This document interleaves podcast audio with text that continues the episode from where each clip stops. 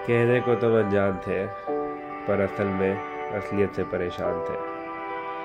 वो दीवार अभी तक खाली नहीं हो पाई। मालूम है तुम सारी तस्वीर अपने साथ ले गई थी, पर ये दिमाग उस खाली दीवार में भी तुम्हें ढूंढ लेता है। तुमने कहा था ना तुम कभी लौट कर नहीं आओगी, पर आज भी घंटी बजने पर भाग के दरवाज़ा मैं ही खोलता हूँ, क्योंकि तुमने कभी ये भी कहा था कि तुम कहीं नहीं जाओगी। कहने को तुम अनजान थे, पर असल में सिर्फ़ असलियत से परेशान थे। तुम्हें मालूम है वो पायल मेरे हाथ पे कितनी अच्छी लगती है? तुम्हें ज़्यादा याद करने पे उसे हल्का सा खनका कर मैं तुम्हें महसूस कर लेता हूँ। और वो बिस्तर वो बिस्तर की वो तरफ़ अभी भी तुम्हारी ही है। चादर बदलने से पहले तक तो तुम मेरे साथ ही होती थी। अभी भी ज़्यादा याद करने पे दिख जाती हो।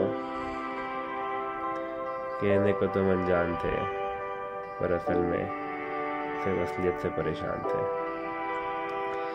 अब बस मैं तुम्हारे घर के बाहर से गुजरना बंद कर रहा हूँ। अब मैं उस बिस्तर पे पूरी तरह सोना शुरू कर रहा हूँ और वो पायल भी पहननी बंद कर रहा हूँ।